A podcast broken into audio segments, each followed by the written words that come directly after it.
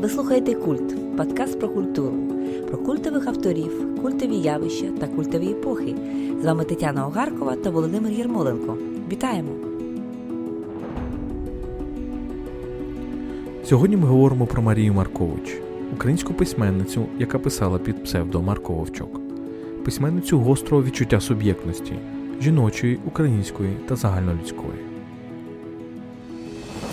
Марко Вовчук увірвалася в літературу, коли їй було трохи більше 20 років.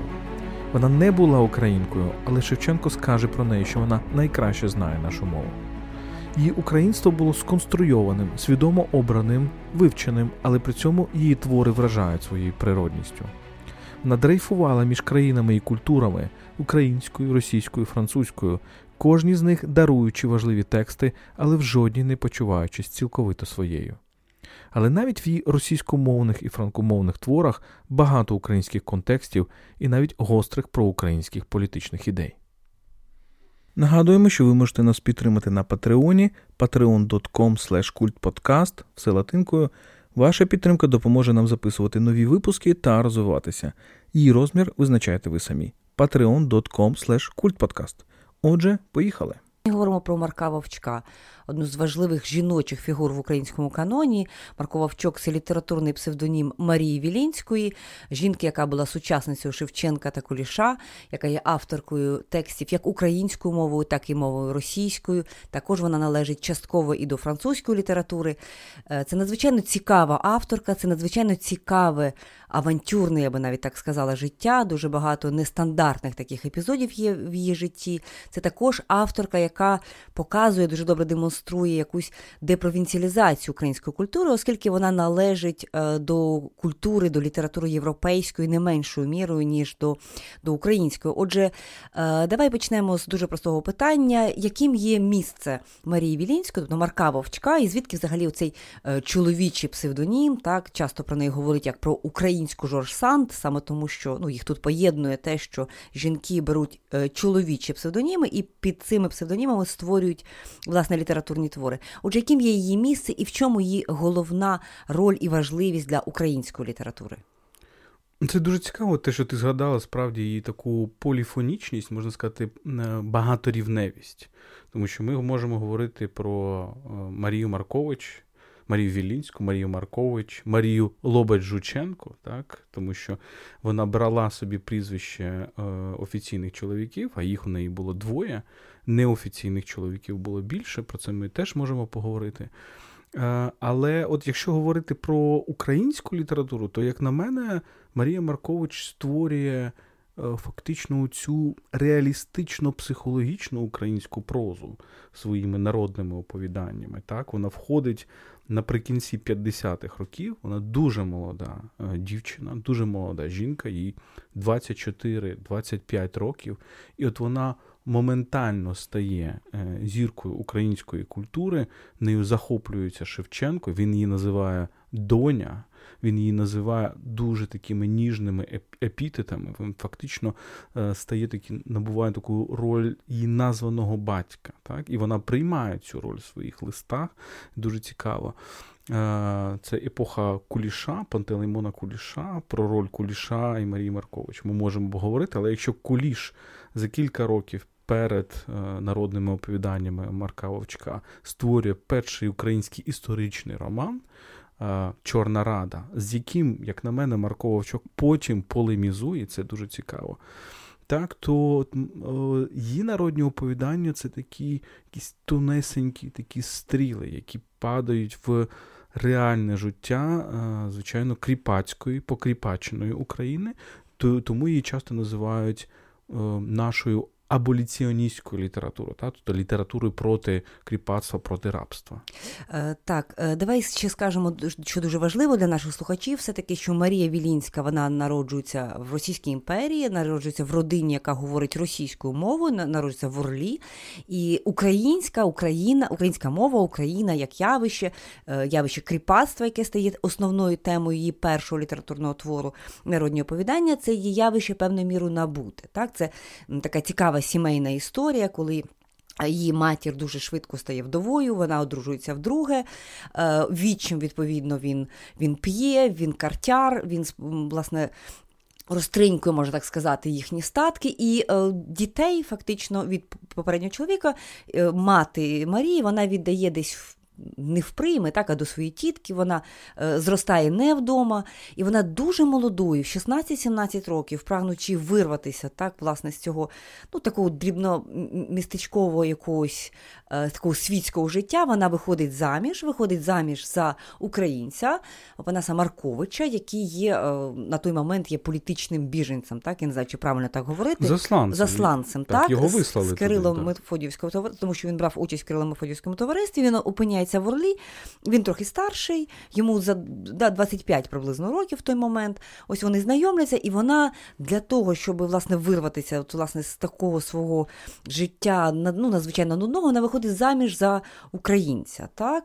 І це дає їй можливість виїхати в іншу країну, ну, не країну, тобто в інші міста міста, вона скрізь ним подорожує, вона вивчає українську мову, вивчає її від свого чоловіка, який був відомим етнографом, так, який збирав народні пісні, тобто увесь цей етнографічний матеріал. Вона настільки е, швидко опановує українську культуру, українську мову, що вона починає писати власне цією мовою. І ось тут не випадково народні оповідання, тобто це оповідання, які йдуть із самого життя, можна так сказати. Тут ти сказав аболюціонізм. Дійсно, це все стосується от, е, власне кріпацтва і от тієї надзвичайно гострої проблеми на той момент, е, яка стояла тоді, власне, про те, як відмінити власне це кріпосне право. Ось вона пише народні оповідання, е, вигадує цей псевдонім Марко Вовчок. До речі, давай тут теж можливо розкажемо. Дуже багато було версій, чому Марко Вовчок. Вона була на той момент Марія Маркович, тобто за чоловіком. І е, е, Куліш, скажімо, який був її видавцем, він якийсь час розказував, що це він придумав їй цей псевдонім, але, скоріше все, це було неправдою, тому що в родині Марковича був його один з предків, це був козак, прізвище його було Вовк. Так, І, власне, тут скоріше цей псевдонім іде від власне, від цього прізвища Вовк, вона Вовчок, та, маленький Вовк. Так, от. Ну і Маркович можна розбити, да? Марко, Марко Вовчок. Вовчок, так, так, Хоча так. Куліш справді е, справді говорив е, дуже багато про те, що він вигадав. Але, наприклад, в біографії, такій класичній біографії, які написав Борис Лобить Жученко, який офіційно її онук, а насправді її правнук, тобто ми теж можемо про це говорити, поговорити. Він не згадує те, що це Куліш вигадав, він він е, говорить про те, що це вона придумала таке псевдо. Але давай повернемося все ж таки до її корінь. Е, вона ж в Орлі, е, ти згадуєш, так? Е, це якраз до тітки, до хрещеної вона приїхала. Народилася вона не в Орлі. Але це все одно Росія це сучасна. Росія. Це Росія, яка недалеко від України, від Орла до сучасного українського кордону десь 200 кілометрів. І що цікаво, що записали в метричній книзі про її народження в селі Козаки ну, можливо, казаки, я я точно не знаю. Але принаймні цей козацький якийсь дух, чи український, чи тому що цілком можливо, що там теж були якісь нащадки або українських козаків, або російських козаків. Але оцей дух він присутній. Ми ще про це будемо говорити. Він, звичайно, козацька тема для Марії Маркович дуже важлива. Так, скрізь в багатьох її літературних творах. Так, це і, російська і, і справді, і справді, тобто, от її родина. І Прізвище її матері е, Дмитрі, е, Данилова, Парасковія Данилова, прізвище її відчима Дмитрієв, тобто тут навряд чи є українці. Так? Була сімейна легенда, що її якась бабця е, мала коріння в Радзі... Е, е, в родині Радзивілів, тобто це відома так, княжа литовська родина. І оцей такий, така легенда сімейна йшла. Ну і Вілінський, прізвище Вілінський, ну, можливо, від Вільна, ми не знаємо. так? Тобто, можливо, це якісь білоруські чи литовські коріння. Але українських корінь ми не маємо, це справді. І оце Дуже дуже дивна історія. І про при цьому те... вони так, що що важливо сказати, оцей талант до мов, так, от вона дуже швидко. Значить, оця українська література, українська мова, взагалі ну, українство, в ній для неї це конструкція, це є набуте. Це в жодному випадку не є природжене. Але що є природжене, можливо, все-таки ну, певна така філологічна обдарованість є. Вона є троюрідною сестрою е, Писарєва, тобто, і взагалі вони є в зв'язках родинних, це відомий на той момент, це та родина така там писарів критик, так, літературний, російський. Так, Можливо, оця гнучкість, якась така суто філологічна, вона оце, можливо, є природженим. А набутим є цікавість до української культури через шлюб. І при тому, що вона дуже чітко говорить в листах тих часів, коли вона виходить заміж, що вийшла заміж не з великої любові, а з бажання е, свободи. Та якось так по-моєму. Ну так, і вона до певної міри це ми бачимо по її роману Жива душа, який є автобіографічним. Про нього ми ще поговоримо. Але з Пісарєвим е, це теж буде один із наших сюжетів, тому що Пісарєв це одне з великих її кохань, але водночас так, такий момент. Е, інцестуальний, тому що це троюрідний її брат. І якраз коли вона йде, давай ще біографічно, так, вона опиняється в Орлі, е, коли мама її віддає після того, як от фактично зруйнований оцей маєток. Через цього її відчима жорстокого. Він був дуже жорстокий, і там навіть кріпак хотів його вбити через жорстокість. Вона опиняється в Орлі в родині Єкатеріни Мардовіної. Це її тітка і і хрещена. І фактично вся ця історія потім в живій душі і одному з найвідоміших романів буде розказана. І коли вона йде з цього дому, так, в 16 років. 16-17 років вона виходить заміж за Опанаса Марковича. Це для неї був такий виклик. Ну, мені здається, це це прагнення звільнення передусім. так? І йде вона з дому в, до родини Пісарєвих в Знам'янському, які це невеличке, здається, містечко якраз в Орлівській губернії. Так? Тобто там вона вже. Оце оце, оце спілкування, і, здається, ще в дитинстві вона теж цього Діму Пісарєва знала. Тобто це дуже цікава історія, про яку ми потім поговоримо. Але що відбувається далі? Хто такий Опанас Маркович? Це справді от середовище Кирила Мефодіївців. Пам'ятаємо цю історію, що це за епоха? Це 47-й рік, фактично атака на Кирило Мефодіївське е, товариство. І і це атака, ми маємо розуміти, що це не, не просто. Політична атака на на, на, на українські діячі. Фактично руйнуються їхні життя. Згадаємо, що Шевченка за 10 років, так, 47-й е, рік, а, І тільки 57-му, завдяки там якійсь протекції е, графів толстих, зокрема, його повертають все ж таки з заслання. Але з іншими діячами, ну, можливо, легша доля, але теж не дуже, тому що Костомарова фактично забирають з весілля і руйнують його життя, тому що він мав одружитися на на Аліні. Е, Е, Крагельський, і потім він одружується з нею через 30 років, фактично. Куліша забирають з Варшави. Він їде після свого весілля, він їде е, в Варшаву на стипендію Академії наук Російської імперії, тобто хотів стати європейським інтелектуалом. так? І Опанас Маркович це, можливо, єдиний з них, кого засилають, і хто, і хто завдяки цьому засланню, ну завдяки, так, це іронічно, знаходить свою дружину там. так? Тобто цю Марію Вілінську. І потім справді от, вони їдуть в Україну. Це Чернігівська губернія, це Київ. Багато жили в Києві. Це наші з тобою рідні бровари, де вона.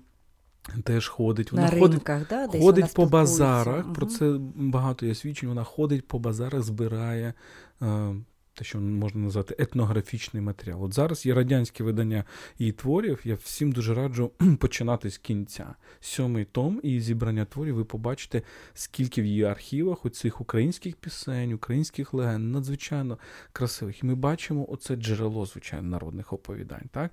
Вона ходить на Борщаївка, Київ, Бровари і так далі. і так далі. І справді вона в це впитує, от цю, цю культуру, яка не є її. Знаєш, от потім були були дуже різні історії, як українська культура сприймає її чи ні. Угу. Знаємо, що Олена Пчілка називала її Кацапкою. Потім Нахабною, всі... по-моєму, да? нахабна Кацапка. Потім всі ці історії про те, що не вона написала народні оповідання, бо вона ж була нездатна. Насправді все це Опанас Маркович написав. Питання тільки у мене виникає: а що стається, коли Опанас Маркович, наприклад, коли вони живуть роздільно? Чому так? він не пише інших літературних творів? По-перше, чому він не пише інших літературних творів, а коли вони живуть роздільно, а є етапи, так, коли вона виїжджає за кордон, чи він вона все вона одно продовжує писати. продовжує писати. І з листів ми бачимо, що вона у нього просить ці матеріали на історичні теми, на які вона потім розгортає свої тексти. Тобто. Але все ж таки в українській літературі, як такій україномовній, вона справді недовго. Ми можемо сказати народні оповідання, потім початок 60-х і потім все. Тобто вона вона бере потім українські сюжети для своїх російськомовних творів, і один із головних це Маруся, про який ми ще поговоримо. Але ось е, це така комета в українській культурі, яка справді, можна сказати, полетіла потім далі. Давай детальніше трохи скажемо про цей дебют, тому що дебют дійсно дуже блискавичний, дуже такий а, а, переможний. Вона пише народні оповідання, і два з цих оповідань, отець Андрій і Викуп, вона надсилає Кулішеві. Та? Чому вона надсилає Кулішеві? Тому що він є, е, він має видавництво, і він на той в ті роки ще має можливість публікувати українською мовою літературні тексти. І надсилає його навіть не вона, а її чоловік. Так? І там вже є цей псевдонім Марко Вовчок. Це, до речі, спростовує власне оцю гіпотезу, що Куліш придумав цей псевдонім, тому що він в одному з листів пише, що я отримав е, значить, рукопис від Марк... якогось Марка Вовчка. Він не має уявлення, хто це. І, власне, оці два оповідання, коли він вони якийсь час лежали в нього там е, на столі чи на підвіконні. Коли він випадково дійшли руки, він прочитав, він був вражений, дійсно вражений. Е, там в обох оповіданнях в центрі тема кріпацтва, викуп це про те, що молодий парубок хоче одружитися, і для того, щоб одружитися, він є кріпаком, йому треба дати викуп і. Так мовити, стати вільним, тому що батько нареченої, батько е, дівчини, в якої він закоханий, не віддасть ніколи її за е, кріпака. І це історія з хеппі-ендом. Їм вдається це все зробити. Отець Андрій це так Теж історія з хеппі-ендом, теж про кріпацтво, теж в центрі історія кохання, і отець Андрій це священник, який допомагає власне у цьому е, не подружжю, а цій парі молодій закоханих, їх швидко одружити, тому що на молоду дівчину зазіхає пан. Так він її хоче звабити, чи якось так і він швидко, тобто оця молодь сільська, вони швидко їх зводять. І отець Андрій, ризикуючи, да, трохи от немилістю значить, пана, він їх швидко вінчає. Ну і тут так би мовити, хеппі-енд. І воно написано настільки динамічно, яскраво, це реально як фільм. Так? От Читаєш ці оповідання, тут немає ніяких там розжовувань, так? це дуже динамічна така проза, дуже, яка тримає увагу. Так? І навіть сьогодні читати ці оповідання, вони як трилер такий, да? чим це все закінчиться. Ось. І Куліш настільки вражений, він відразу говорить про цього нового автора Шевченку. Шевченка теж читає, теж у нього так. У них усіх дуже велика цікавість, хто ж цей Марко Вовчок. От, І, власне, окрім цих двох оповідань, звісно, там багато інших, тобто виходить. Друком ця книга, і нею фактично зачитується уся Україна. Тобто, це реально е, ну, така е, е, дуже вибухова книжка. Ну, так? І не тільки Україна не тільки Україна, тому що ну захоплення українцями це це нормально. Так, українська література, проза тільки стає. Так? Тобто Шевченко, звичайно, відомий е, своїми поетичними творами. Отже, Куліш входить великим історичним романом. А тут оці, е, оці дуже такі гострі, так, соціально гострі і дуже добре написані, так, і і написані українською мовою, яка не є Кулішевою і не є Шевченковою, якоюсь оригінальною українською мовою. Але е, захоплюються росіяни, захоплюються Тургенєв, потім е, буде історія там і спілкування з Герценом, з Добролюбовим. І у Тургенєва є фраза що от він дуже радить Марка Овчка, тому що це якась природна стихія. Ростет як деревце, от у нього є фраза да, про, про, про цю прозу. Ми бачимо оце захоплення.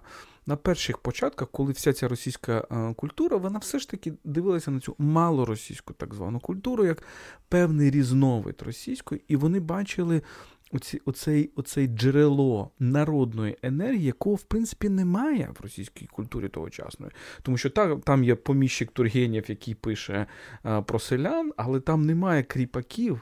Як Шевченко, які виходять невідомо звідки і стають письменниками.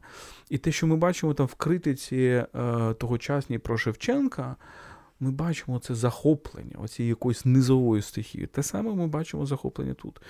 І одним із дуже цікавих текстів, як про від росіян, про Марію Маркович, якраз буде Діма Пісарєв, її троюрідний брат. який потім в 60-х роках стане радикальним таким революціонером, буде сидіти в одиночній камері і так далі. У нього є в 60-му році дуже розлогий текст про її народні оповідання, де ми теж бачимо, де він намагається вплести все в це в європейську теорію літератури, там лірична епічна поезія, порівнюючи з греками і так далі. Тобто, вже є отаке осмислення. Так, це дуже важливо, і тут дійсно ми бачимо, що вона е, заповнює ту нішу, яка є, яка була на той момент вакантною. Так, в Україні був поет, це Шевченко, був е, український е, Вальтер Скотт, так, з історичним романом, і бракувало якоїсь дійсно психологічної прози. І вона дуже швидко її заповнює. Так, вона стає відомою і не лише в Україні, вони їдуть в Петербург. Так, В Петербурзі тут ми бачимо Марію Вілінську разом з її чоловіком, які е, входять в цей такий літературний культурний бомонд, вони спілкуються, вона нею фантастично багато чоловіків захоплюються. Ну, Частина з того всього це чутки, звісно, але говорили, скажімо, і про Тургенєва.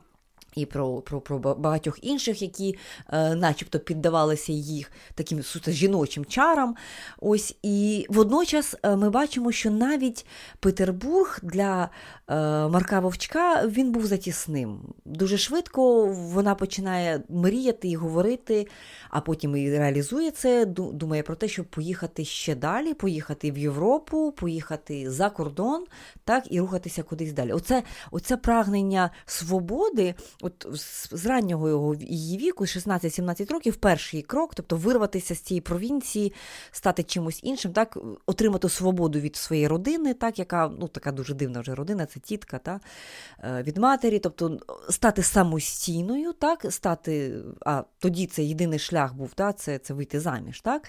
З цього вона вона з цього шлюбу бере максимум. Так, Вона бере і мову, вона бере культуру, вона бере тему, вона стає автором, так, от, власне, в Україні, але дуже швидко їй стає затісно, так і вона починає мріяти про про рух далі. До речі, е, Вілінська, ну як і багато хто в ту епоху, вона, з дитинства вільно говорить багатьма мовами, зокрема і французькою, і е, англійською.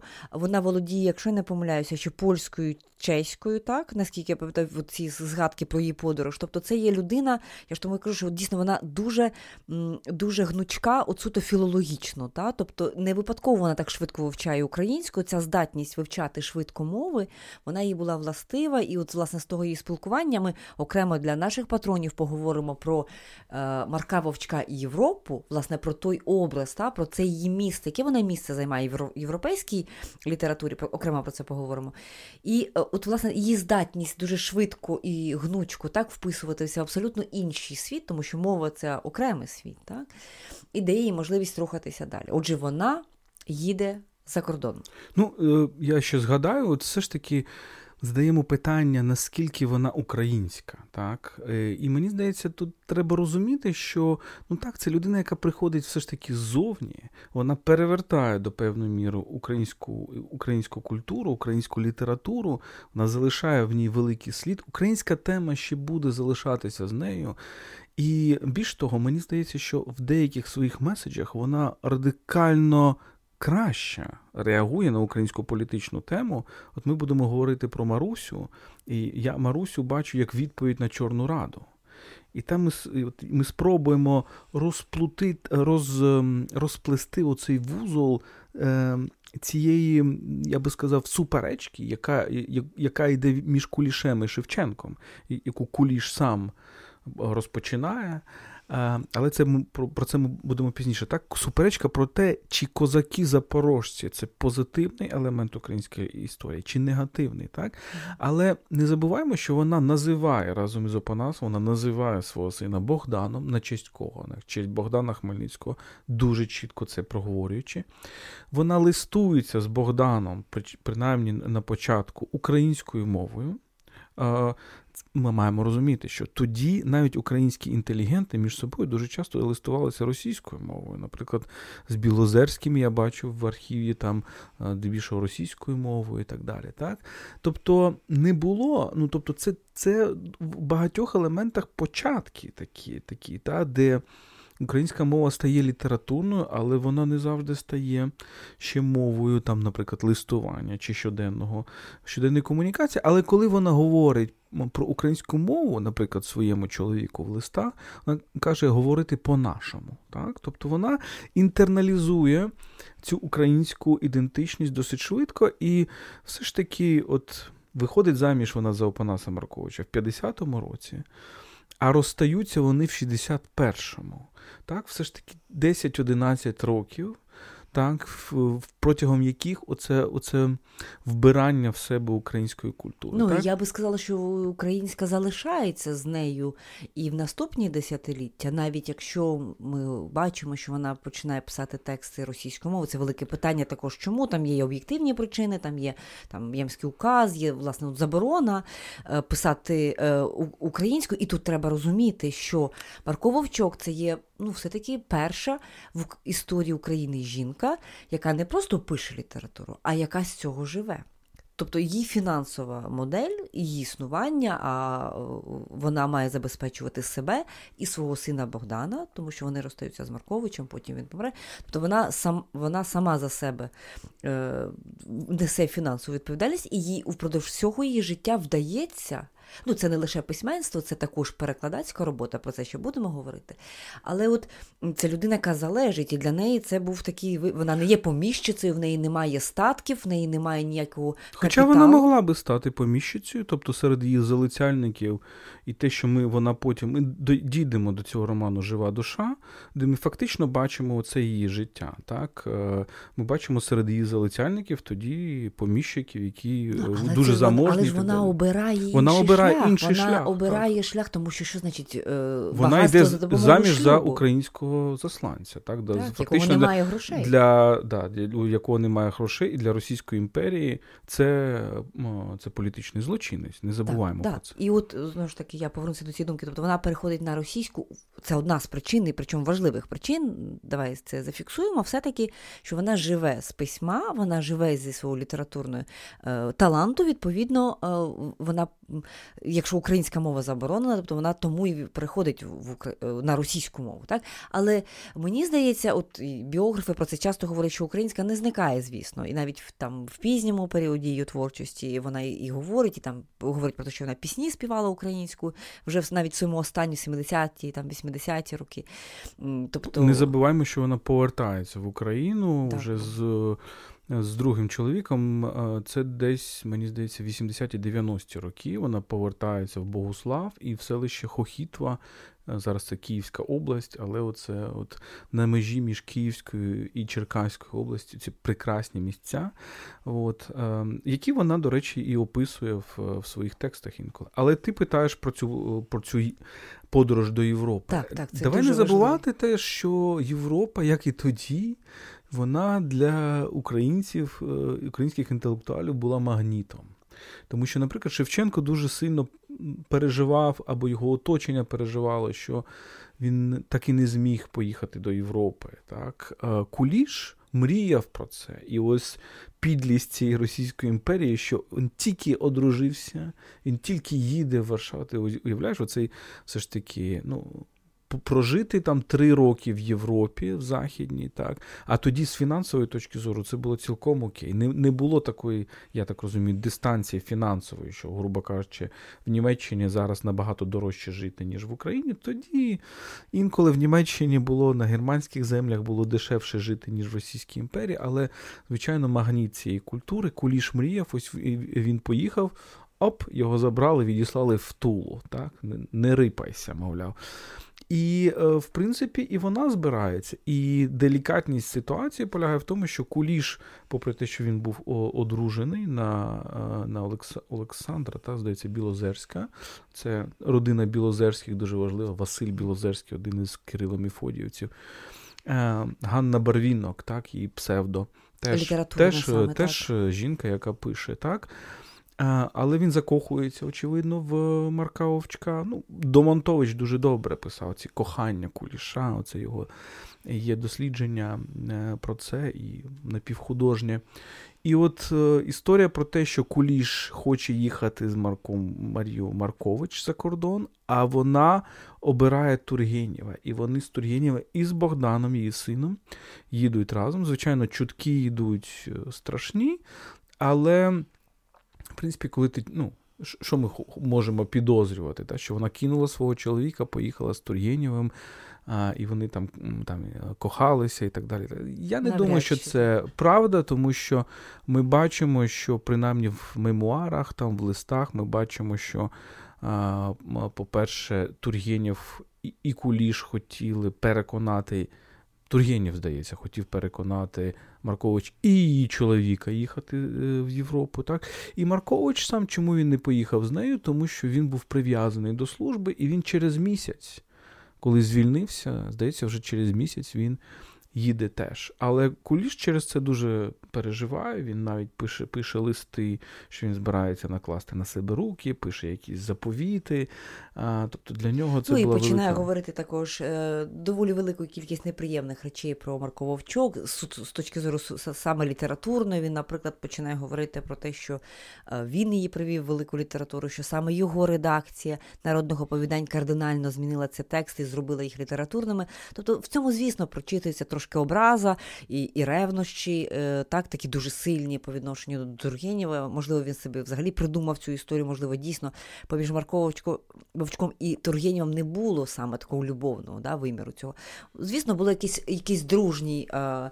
Е, дружній такий момент, доволі сильний. Тургенєв дуже сильно їй допомагає в Європі і зі знайомствами, так, тому що вона не знає Європи, і з знайомствами, з можливостями, там трохи далі, да, і з видавцями, е, трохи пізніше. так. Отже, це така історія якоїсь непорозуміння. Вона свідчить тільки про те, що Марковичок дійсно якимось дивним чином вона ну, реально приваблювала чоловіків. Так? Ну і парадокс в тому, що її сприймали як femme fatale, як фатальну жінку. А оце епоха, коли народжується образ цей femme fatale в європейській літературі, завдяки, наприклад, Саламбо Флобера. Це такий образ жінки, яка не дуже сильно висловлює своє почуття, але є такою. Таким божеством. Не забуваємо, що Куліш називає мовчуще божество. У е, Тургенєва є метафора, що це Сфінкс, так, Сфінкс, який зачаровує. так. Герцен їй пише про те, що він от пише Билої думи, так, його знаменитий, цей дуже дуже важливий для європейської літератури, для російської літератури, дуже потужний насправді текст е, мемуаріст, мему, а, мемуарний. так. І він хоче їй зачинитися з нею в кімнаті, чи сісти десь на морському узбережжі і читати їй одній. Так? Тобто, справді, ось таке було. Вона, мені здається, вона абсолютно не хотіла от бути сфінксом, тобто бути загадковою, таємничою. Те, що вона постійно, і це в листуваннях з Тургенєвим, це дуже добре видно. Він кокетує, він говорить якимись шифрами, якимись натяками. Вона говорить абсолютно прямо, різано. Вона каже: Я завжди кажу те, що я маю на увазі. Ось це такий, така, ну, вона, принаймні, можливо, це її маска бути без маски. Так? А, Можливо, саме тим вона зачаровувала, що вона не хотіла нікого зачаровувати. І це ми бачимо вже знову ж таки, ми постійно повертаємося до цієї живої душі. Оця Маша з живої душі, там така так, так само вона діє з чоловіками. Тобто вони бачать її щось подвійне дно, а вона їм каже: ви чуєте те, що я вам говорю, бо я маю саме це на увазі.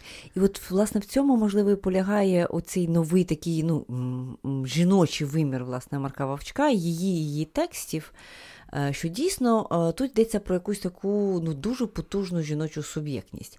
Е, ще раз повторимо, що жива душа це її пізній текст, відносно пізній, тобто це текст написаний 67 рік. Да, російською. Він вже написаний російською мовою, тобто він ну, з якоїсь точки зору не є частиною такого українських цих корпусу її текстів, але тим не менш він є надзвичайно цікавим в живої душе, і він ще, до речі, є автобіографічним. Ну, великою там там не вгадати власне саму цю Марію Вілінську в цій маші. І, власне, з цих ем, описів ми ми там, наприклад, немає Орла, там якесь інше місто, але ми здогадуємося, там очевидно, що там дуже багато такого є рефлексії суто автобіографічної, де вона для себе власне сама пояснює і свої вибори, і свої, своє ставлення, і свій шлях, і так далі. І так далі. І оця е, е, нова суб'єктність, тобто, коли жінка говорить, що я говорю те, що я маю на увазі, тобто ця сміливість, тобто не грати в цю таку стару гру, яка полягає в тому, що молода дівчина має знайти собі чоловіка, і і це хеппі-енд, і на цьому все завершується. Так? Для неї очевидно, що гра абсолютно про інше. Так? Вона не про те, щоб вийти заміж і на цьому все, а для неї вийти заміж це перший крок до чого? До власної самостійності, ну і в її особистому житті. Так? Це до самостійності, до становлення, до становлення письменницею, до, до можливо крок до того, щоб мати завжди можливість робити свої вибори, там нести відповідальність, в тому числі, скажімо, там за дітей, там за сина. Дуже багато, до речі, було чуток, що вона там не дбала про свого сина. Це абсолютно нісенітниця. Вона він. Поки він був маленький, вона він дуже постійно був з нею. Так. Ну, вона могла там він його так е, відіслати там от, знову ж таки до тітки. Вони з тіткою Мардовіною, до речі, вони потім якби примирилися. Але історія, е, так, історія не тільки живої душі, а й в тому числі українських оповідань. Мені здається про те, що е, свободу вона цінує більше, ніж кохання.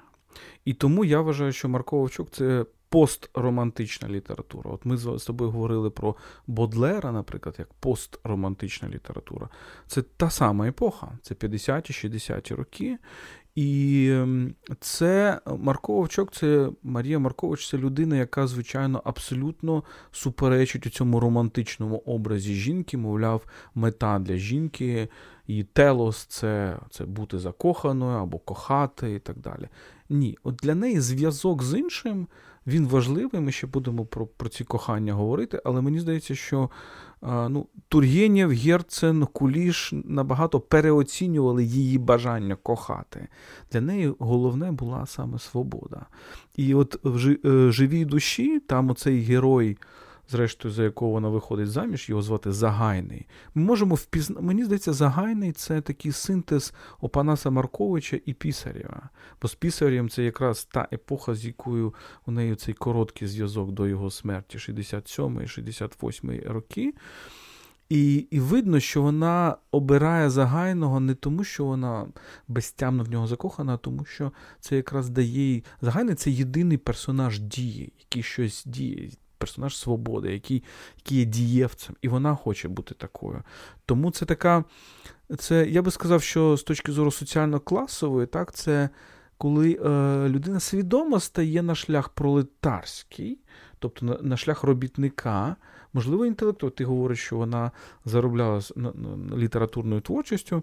Маша з живої душі вона починає з будь-чого. Вона хоче просто працювати угу. і за це отримувати гроші.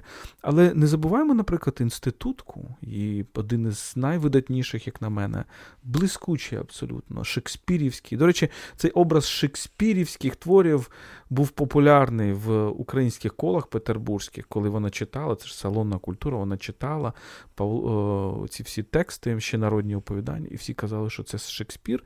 Тургенєв з цього знущався. Але це справді ж таки шекспірівська дуже напруга. От інститутка, чим вона закінчиться? Тим, що ця головна героїня, вона через те, що її виганяється інститутка панночка. А, тобто не разом з чоловіком разом з чоловіком, чоловіка і чоловік, а чоловіка чоловіка від, від, від, е, е, робить солдатом, так, так, відсилає на солдатчину. Його, так, так, і це головне покара... покарання. Але завдяки цьому вона стає вільною.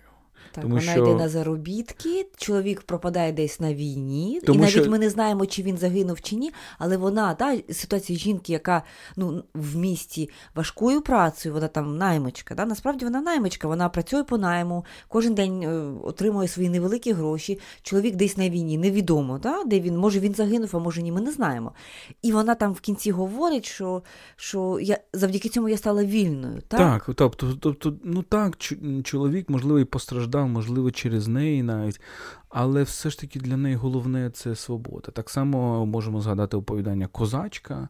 Оце, Оцей образ, знову ж таки, повертаючи до цієї думки, що і у Шевченка, і у Марка Вовчка постійно, і це ми потім бачимо, будемо бачити у, у інших українських письменників, наприклад, у Василя Стефаника, про якого ми ще будемо говорити, що образ. Е, Оце намагання з'єднати максимально образ селянина і образ козака. От для у Марії Маркович це постійно вона постійно пише про тих селян, які не терплять кріпацтва, тому що вони насправді козаки. І для них от звільнитися, вивільнитися це головна мета в житті. Так от суб'єктність, так, і е, мені здається, повертаючись до живої душі, це 67 рік, що такі 60-ті роки в російській літературі. Це в тому числі і Достоєвський, так, це оце, це Тургенєв, оці діти і так далі. Е, це мені здається, що дуже важливо, що відрізняє, що робить навіть російськомовні тексти Марії Маркович українськими. І, і е, Не забуваємо, що з її коротких текстів російськомовних дуже багато українських сюжетів. Лемерівна, деякі вона просто перекладає. Е, Пройди світ, Маруся та сама, так? Але навіть коли вона пише про російські контексти, це можна назвати міщанський роман, угу. Жива душа. Там головне це стати індивідуальним суб'єктом, тобто мати контроль над своїм життям самостійно. Мені здається, російська література тогочасна, вона ігнорує це питання, цього індивідуалізму. Вона одразу йде в якісь великі ідеї. От в мене така метафора: Раскольніков Достоєвського не встигає стати індивідом тому що він іде, він стає індивідом, коли він бере сокіру, вбиває цих да, двох... Тварь я дрожаща і право імею, тобто так. він робить цей вибір, ну жахливий насправді. І, і немає да? тварь я дрожаща, либо я сверхчоловік. Немає оцього, оцього маленького і дуже важливого елементу, коли я, власне, людина, індивід, так, Тобто він стає індивідом, зарубує двох е, старушок, і після цього це Це історія якісь... покаяння, історія, історія покаяння, з якоюсь релігійною ідеєю. Релігійна да? ідея і так далі. Історія знову ж таки кохання, спасіння через кохання, не через власну самокритичність, рефлексію. От потрібна, од, одразу потрібна якась сонячка Марміладова, вибач. Марія Маркович не така. Вона скаже: чувак, якщо ти щось натворив погане ти маєш сам це виправити, ти маєш ти маєш взяти своє життя. Ніяка тобі релігія, ніяка велика ідея, ніякий, ніяка там любов, навіть ніяк, ніяка велика держава тобі не допоможе, якщо ти сам не береш відповідальності за своє життя. Оце І жива індивідуальна... душа тут ще теж важливий момент, щоб ми не забули. Просто жива е, оця жива душа це ж теж якась репліка до е, мертвої душі. Без да? Гоголь. Тобто Без тут є цей зв'язок, цей, цей, ця, цей репліка, цей діалог. Да? Без сумніву. І дуже багато. Давай ми ще якось поговоримо е, про це трішечки пізніше її тексти, як її діалог з чоловіками. Дживаю душа як діалог з мертвими душами, інститутка як діалог з Гоголівською панночкою. Тому що перша назва взагалі цього тексту це є панночка. Панночка, так. так. Ну і головна і взагалі, героїня це панночка. В цьому тексті не зрозуміло, чому він називається інститутка. Тільки тому, що ця молода дівчина, ну, панночка, насправді, вона приїжджає з інституту. Да? Тобто вона вчилася, вчилася, але в принципі те, що вона вчилася, вона не має жодного сюжетотворчого значення потім, тому що те, що вона вчилася, вона потім ніяк не впливає на її подальшу долю. Ну, вона стає такою класичною поміщицею, е, такою е, диспутичною, можна сказати, криза, такою жахливою. Криза просвітництва в Російській імперії. Тобто так? тут це інститутка, тобто це якась назва, яка ну насправді не відображає сюжету. Ну, це мене вразило, коли читав. Які які відношення там цей інститут, який вона закінчила, в якому вона, я так розумію, дуже погано вчилася.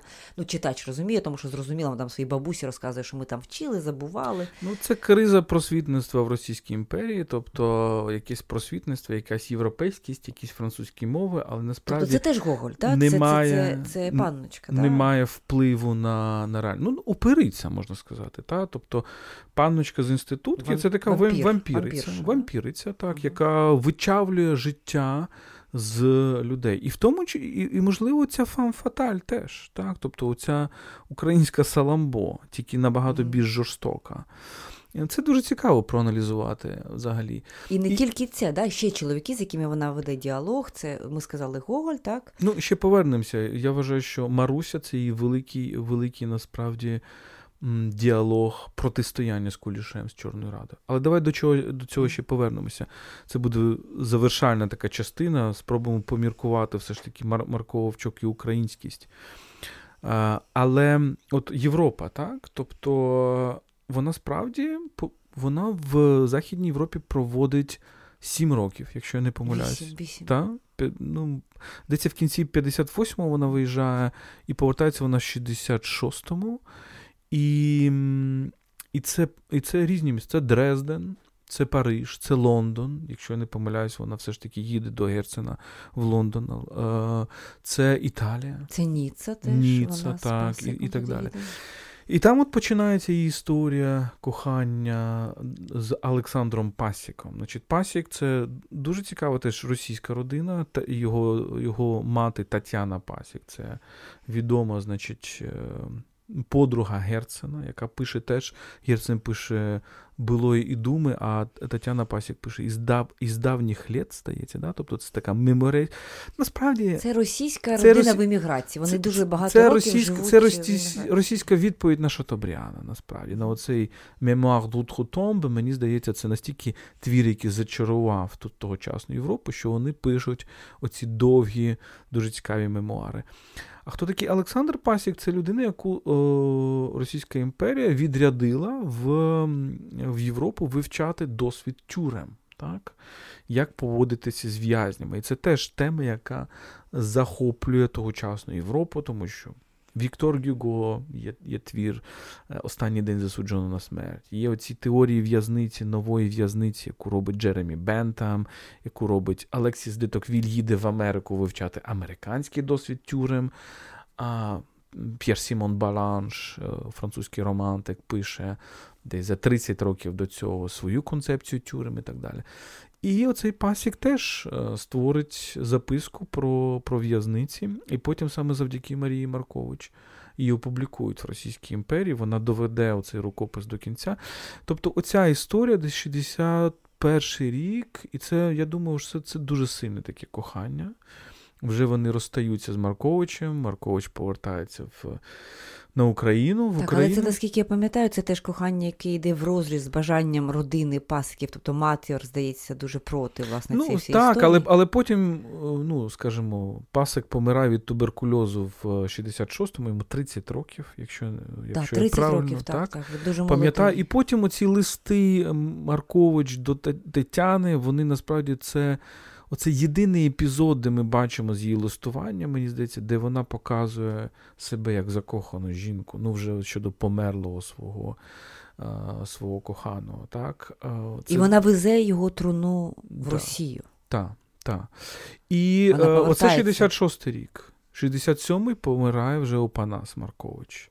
Помирає далеко. Вони продовжують обмінюватися листами до ну, в 60-х роках. Тобто, я би сказав, що все ж таки спілкування щодо Богдана і так далі. Тобто, це не був такий розрив, ну, як я відчуваю, який от просто радикальний розрив. так? 67-й рік починається, вона повертається в Російську імперію, починаються її стосунки зі своїм троюрідним братом, і от фактично вони пісарів, Дмитро Пісарів, і фактично вони тривають рік, тому що закінчується теж трагічно, бо е, вона, син Богдан, Богдан Маркович, Пісарів їдуть е, до Риги, і потім під Ригою. Е, він купається в морі. Ми знаємо з тобою море біля Риги, в принципі, воно досить таки мілке. Я не знаю, що там могло відбутися, але він тоне в цьому морі. І вона знову везе труну свого коханого Вон... е, додому. Так, вона везе. З відстанню в два роки, фактично, один той самий сюжет. Жінка, яка везе е, труну, так мовити, свого коханого, причому в, в обох випадках е, вони молодші за неї. Тобто вона. Да, ну і причому вона... там абсолютно абсурдна історія, що коли вона везе, вона називається ящик. Ми навіть не знаємо, чи це була труна. Називає ящик на, на, на кораблі. Команда починає розпочинається буря. Команда на кораблі дізнається, що там мрець, і і вони намагаються його викинути в море. Вони О. хочуть, да? і вона так. стає на заваді. Цьому ну, каже, так. що так, бо там там якась абсолютно абсурдна ця ситуація. Тобто, от такі от дуже трагічні роки: 66, 67, 68. І просто ми говоримо з тобою про живу душу. От жива душа це 67 рік. Це між цими двома смертям, між цими трьома власне смертями. Так. Певний момент такого самоусвідомлення, можливо, можливо, інтроспекції суто автобіографічної, та, яка допомагає їй зрозуміти, хто вона. І ми розуміємо, що це відбувається на тлі дуже е, великої кількості пліток навколо неї, тому що е, в, на, в усі, на усіх етапах свого життя свого становлення як е, письменниці, Марія е, Вілінська дуже чітко і сміливо, я би так сказала, йде в розріз з якимись соціальними очікуваннями від неї. Так? Вона не боїться так, от вирватися да, з якогось свого середовища, вийти заміж та, за за якоїсь людини без е, статків, не поміщика, так, за якогось е, політичного там, там, е, опального да, якогось цього Марковича. Вона не боїться поїхати за кордон невідомо з ким, тобто з Тургенєвим, так, попри те, що її е, чоловік залишається на той момент е, в країні.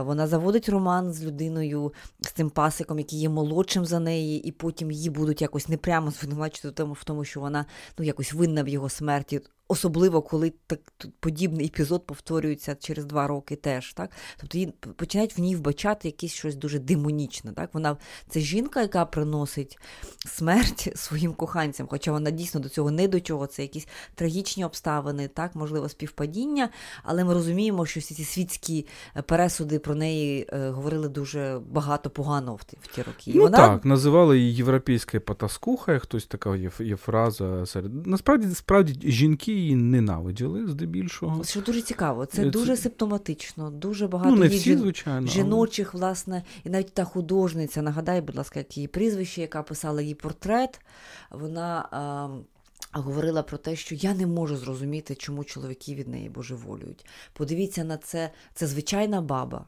Подивіться на її пласке обличчя, подивіться на її е, білі, як вона казала, білі брови і білі очі. Хоча у Вілінської були сірі, прекрасні. Ми бачимо її фотографії, портрети, ну такі великі, красиві в неї були сірі очі, вона чомусь називає білі. Е, в неї в її зовнішності немає нічого такого, що мала би приваблювати. Але так і дійсно ну, велика кількість чоловіків на неї нею захоплюються, і молодих чоловіків, молодших за неї. Тобто, це... Ну, Вона, звичайно, була нетипова. І є її о, Домонтович, до речі, цитує її лист. Потім я, власне, знайшов цей лист. Її перший лист, знайшов її листування, бо є два томи листів в радянські часи видавали два томи листів е, від Марка і два томи листів е, до неї.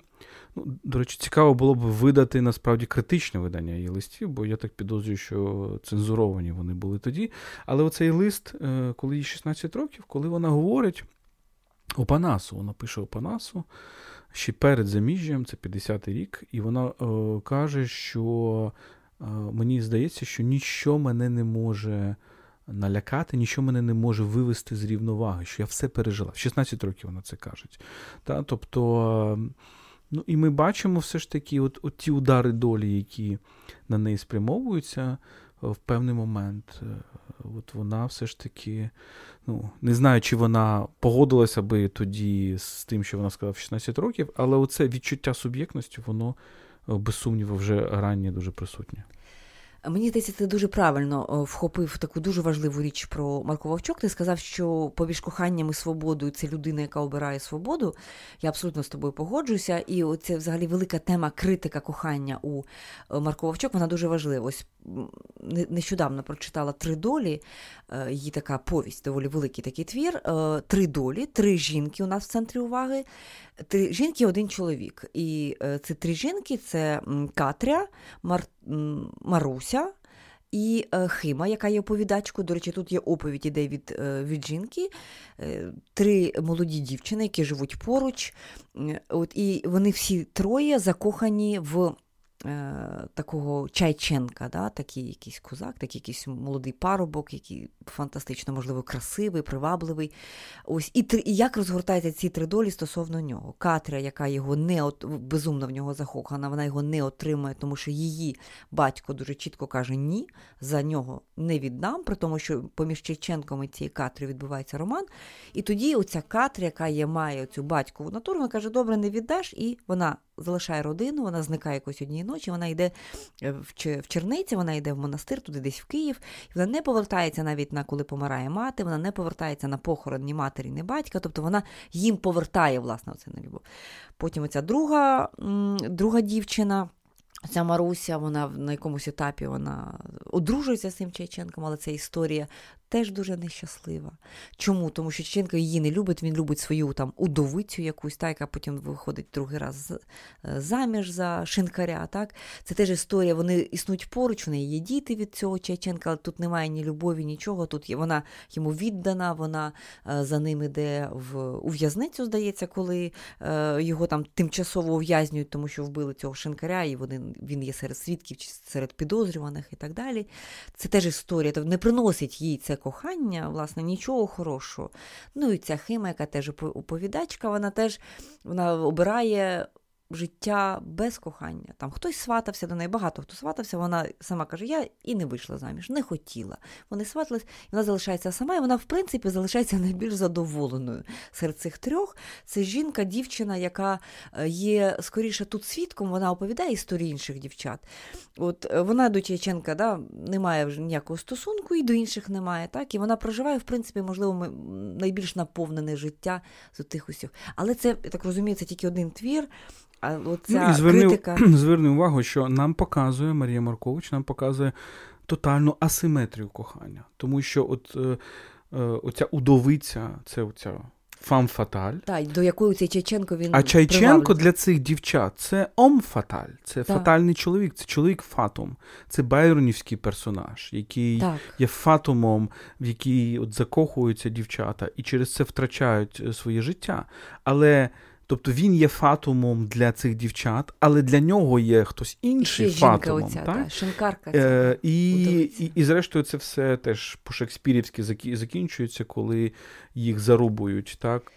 Чому ти називаєш, поясни, е, власне, ці літературні тексти критикою кохання? Ну, власне, тому що немає симетрії, немає оцього е, симетрії обміну. Так? Ми завжди бачимо людей, які там страждають через кохання, які вбивають через кохання, і вони ніколи не стають вільними, вони завжди залежні від своєї пристрасті.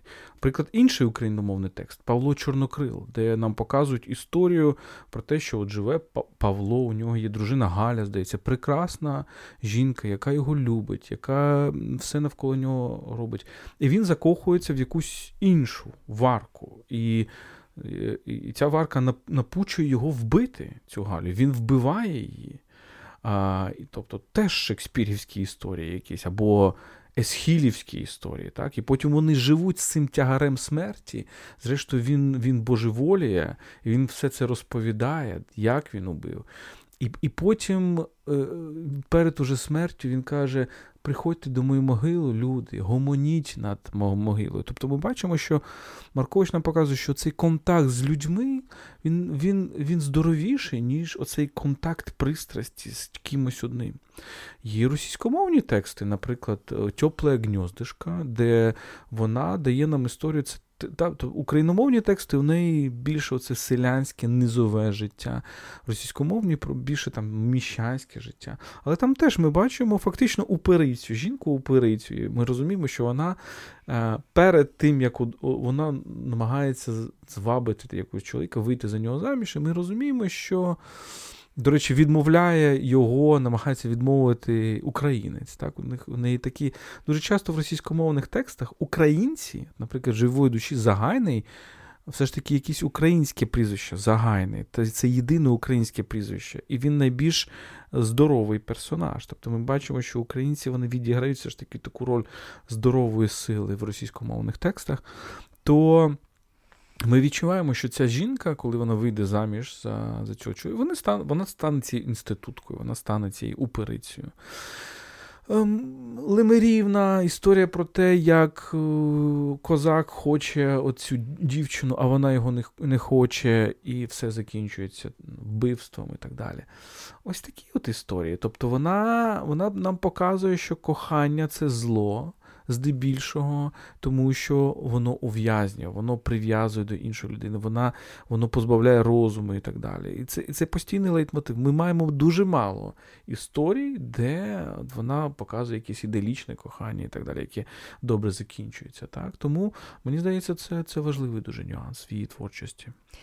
Е, давай поговоримо про Маркавочка і Україну. Тобто складається таке враження, що вона перебуває в постійному діалозі з такими наскрізними темами, які є дуже важливі для української культури. Це її стосунки з Кулішем, так? це козацтво, це Шевченко. Вона, як і Шевченко, пише текст, який називається Гайдамаки. Так? Е, про Гоголя ми вже сказали, так? От Оця інститутка, панночка, яка є так, власне, алюзію, так?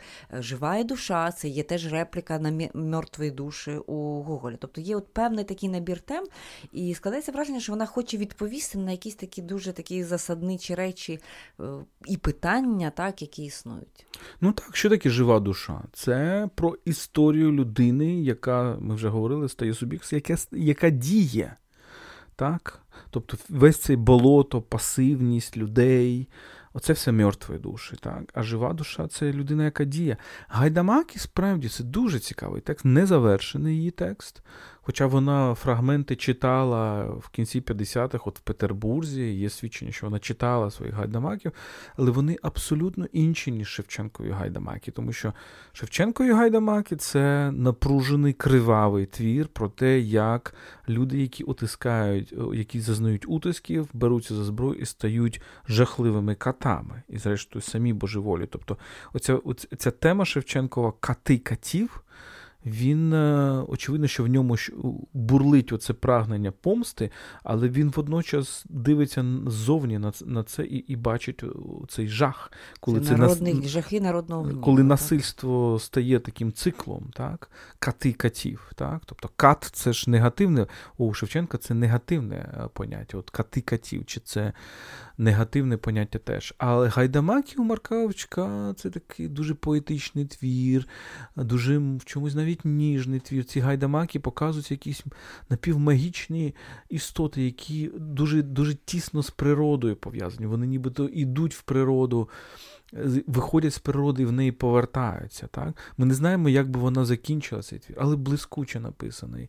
Мені здається, от в Гайдамаках одна з найкращих українських мов взагалі, от в її текстах. А З Шевченком пов'язана одна дивовижна історія, тому що ну, я вже сказав, що вона, він її називав доня, Зоре моє ясне, якось такі у нього, або такі сказав, епітети. і рідний і хрещений батько, якось так він себе позиціонував, що він до неї ну, і рідний, і хрещений батько. Так, так. І він навіть там е, збирав гроші у, у української громади, щоб їй зробити золотий браслет. Але є дивовижна історія. Вона ж е, в 61-му році, коли він помирає, вона ж в Європі, і вона дізнається про його смерть десь тільки тижні за два. І вона пише йому листа, не знаючи, що він помер. Тобто, і це насправді дуже зворушливий лист, де вона теж обігрує цю те. Вона каже, що він має себе берегти. В неї є метафора, що я чула, що ви хочете значить, одружитись, одружитись а він справді ж хотів, це ж кохання до цієї ликері, полусмак воно його підточило, Тараса, так? І вона іронізує, що ага, ви ж хочете дружитися, то що ви мені мачуху приведете. Так? Дуже там тонкі такі зворушливі речі, і коли ти розумієш, що вона пише це, це березень 61-го, коли він уже, коли його вже немає. Тобто це вже діалог з мерцем, з мертвим. Це дуже цікаво. І е, я би ще наголосив на на тому, на її все ж таки суперечці з кулішем. Тому що от е, Маруся, і давай ми будемо вже завершувати оцю, оцю загальну частину, а для патронів ми ще поговоримо про е, Марію Маркович Європу. Тому ті, ті з нас, ті з вас, хто хочуть е, дізнатися про це, ви пам'ятайте, що нас можна підтримати на Патреоні. Отже, е, мені здається, що Маруся це текст, який вона пише на початку 70-х. Вона пише його, видає російською мовою, але там з приписом переклад з малоросійської, тобто з української. І, звичайно, це дуже український текст, який потім ми будемо розповідати цю історію для патронів, потім який матиме блискуче європейське майбутнє. Але цей текст до певної міри це це діалог, це суперечка з Кулішем, тому що Куліш пише Чорну Раду про епоху руїни, так, про те, що Ця Україна 1660-х років після смерті Хмельницького, яка роздерта фактично на дві частини, так правобережна і лівобережна, з двома гетьманами. І от там Куліш фактично нам показує, він, він він, не знає, як ставитися до цих низових елементів, до цих січовиків. Там є Кирило Тур, який є скоріше таким демонічним персонажем, від якого ми ніколи не знаємо, чого чекати. Це такий, це така людина-тварина. так? Вона дуже сильна, дуже енергійна, але очевидно, що у Куліша скоріше викликає якісь. Ну, ну, ну, якісь такі велику обережність. І зрештою, історія Чорної Ради це історія про те, як ці запорожці не вірять популісту Брюховецькому, гетьману лівобережної е, України е, під російською, так, і і історія про те, як оці запорожці низові козаки вони стають жертвами популізму Російської імперії і так далі. І Куліш у нього все, все-таки є фраза, що він написав Чорну Раду. Це фраза для російської культури. Домонтович її цитує якось, що щоб показати нічтожество малоросійського політичного проекту. Ну, якось так він сформулював. Тобто він нібито не вірить в те, що Україна Куліш взагалі дуже дивний персон, дуже цікавий, але дуже дивний, тому що він постійно якби мітається. так?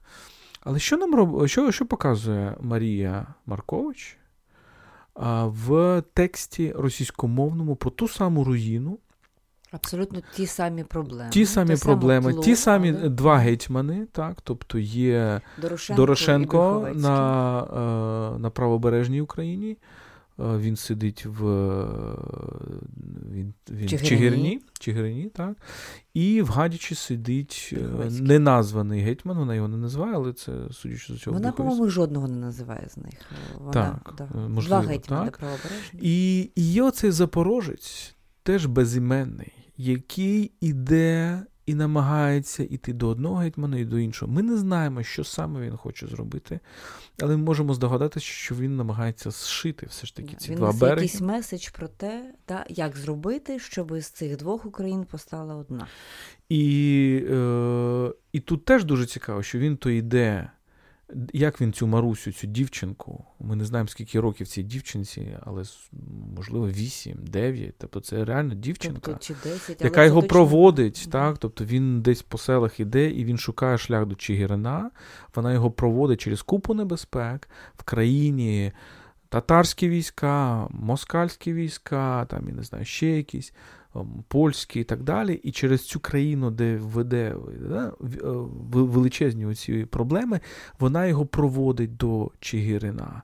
Тобто ми бачимо, і там ще персонаж, пам'ятаєш, оцей персонаж селянина, забув, як його звати, який дає їм прихисток. Так, який тобто, теж грає оцю гру підпільну, підпілля так, який так? Тримає таку всю гру, і в присутності москальського цього, цього москаля тримає гру так, що той ні про що не здогадується, він переховує власне цього запорожця в себе десь в підвалі.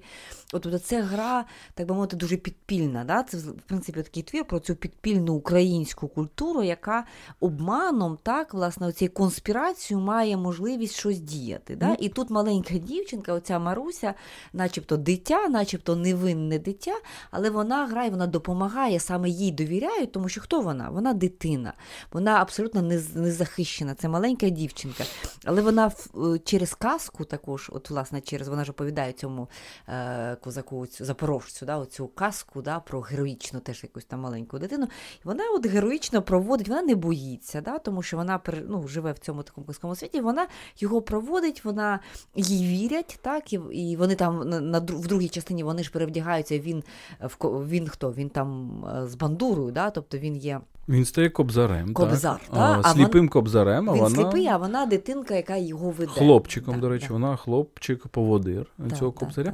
І от вони опиняються в Гадячі, вони опиняються о, у, у, у цього гетьмана, при якому стоїть якийсь оцей московський боярин. І я його би назвав таким КГБшником 17 століття, який все дуже добре відчуває, все розуміє і розкручує все ж таки цю змову. Він розуміє, що відбувається, так? Тобто, вона це дуже гострий політичний текст, дуже зашифрований. А в Російській імперії вже після Валуївського циркуляру, ще до Емського указу, тобто, фактично ну, фактично неможливо друкувати українською мовою.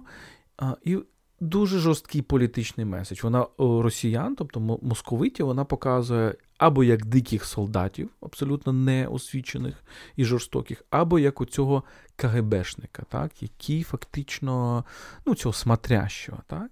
І ось ось така вона. Тобто вона нам говорить, ні, це не провина запорожців, те, що ми тоді втратили державу. Це скоріше провина зовнішніх сил, в тому числі і, і російських. Як це пройшло? Як цензор це не відчитав, це дуже цікаво зрозуміти. так? А, Але от це теж пошук суб'єктності, зверни увагу, тому що Маруся, вона постійно, це жіночий персонаж, вона глиб, глибину постійно сходить до все молодших і молодших. Тобто Маша з з живої душі, їй 17 років. Маруся їй вже там 8. Маруся це теж Марія, і вона підписує себе. Вон, е, її Шевченко називає Маруся.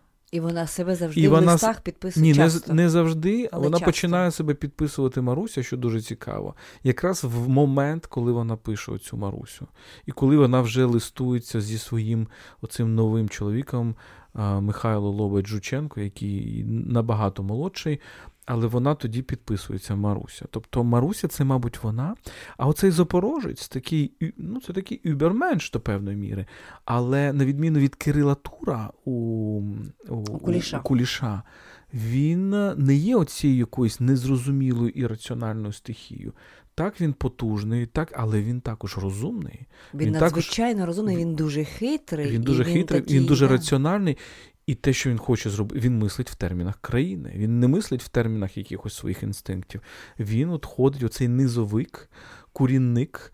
А він ходить і намагається об'єднати цю цю країну. Так, от, повертаючись до цієї суперечки Куліш Шевченко, Куліш же ж казав, що я з козаків городових, кармазинників, так званих, так, тобто заможних козаків. А Шевченко це низовик, курінник, січовик.